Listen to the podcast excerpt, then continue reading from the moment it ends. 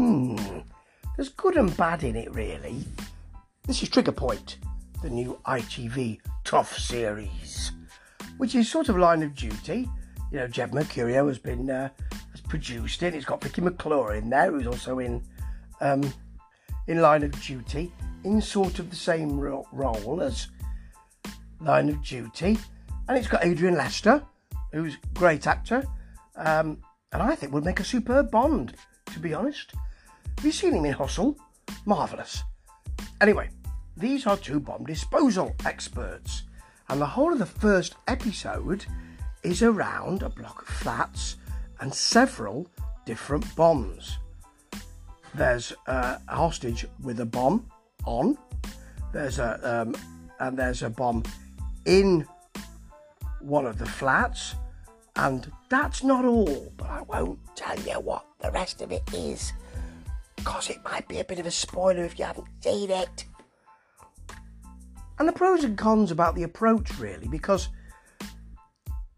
everything is quite overwrought and overheated. The whole of the first episode, more or less, is a combination between we've nearly lost our lives and we're bantering about my relationship. Or we're bantering about who buys the beers or who buys the food or I'm listening to some music really loud because I'm on the edge the whole time. But I love it really. So there's that sort of you know, they, they go into one of the flats and there's a there is a, a, a bomb. They, they find some some people who've been badly treated and save them and there is a pressure point bomb and they find it's wired up to the to the switch on the wall it just happens to be the switch that Vicky McClure's character is about to use. So she's got her she's got her fingers on that switch. She's got her finger on the trigger. Sort of. It's all wired up to that and she has to keep that still or else you'll blow them to kingdom come. Or all sky high if you like, if you're not religious. So there is genuine, um, genuine tension. What you don't get to do is really understand any of the characters. So Lana Washington, played by Vicky McClure, and uh, Adrian Lester's character, Joel Nutkins. Nutkins is supposed to be a, a tough bomb disposal expert the only other Nutkins I know is Terry, who, who used to do stuff on TV about conservation and bird watching and things, was it? It's not really the best kind of name. Anyway, don't really get to know much about them because they're just about to give you a nugget of information and you get, we found another bomb. You must come over here. So, whilst it's different in that you spend 45 minutes on high alert, it's high concept as well. It's saying stick around because this is just setting the whole thing up. I suppose it does set the scene. The mise en scene or the mise en scène is um, is set up for 45 minutes. You see what they do. You see that they're always in a heightened state when they do it. You see it's life and death, and you hear that they've got lives as well. Now I don't know if this is. there's quite a lot of um, quite a lot of sort of jargon, so you feel like you're part of it. And it's all, it's all, the camera is very close to the whole thing, quick cutting, so you feel you're there as well. So there is that sort of um, gameplay feel to it as well. It does also feel one removed because it it does feel constructed and it does feel like we're going to give you we're going to give you everything on a plate.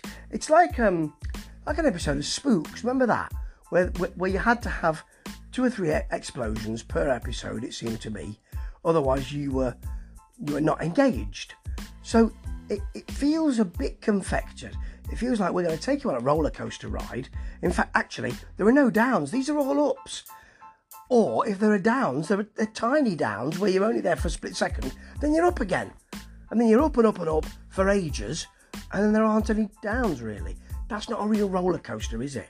If you keep us at a heightened level for 20 minutes, 25, 30 minutes, then we're going to get a bit desensitized to it. And you do a bit, But there is, at the end, quite a nice twist. I won't tell you what it is, but all the way through, you're thinking, these are living life on the edge, and actually, there's quite a lot on the edge. They, they, they, for instance, try to use a robot to look at a, a car they think has got a, a bomb in it. The robot stops, so Lana goes out on her own. I'll just go out and look at it. And of course, in the boot, they find somebody who is um, who's got a bomb attached to him. He's a hostage, or was a hostage. So you feel everything's a bit close to the edge here, and you feel that it's not always following process.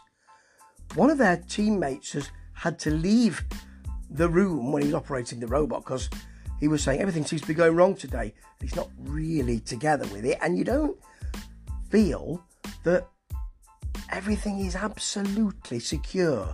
And indeed, that happens to be the point.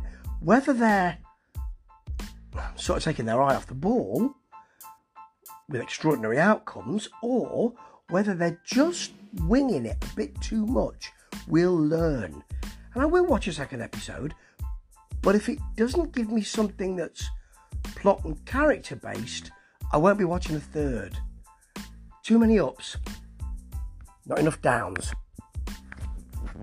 They got the finger on the trigger and they pulled it far too many times. Ta ta.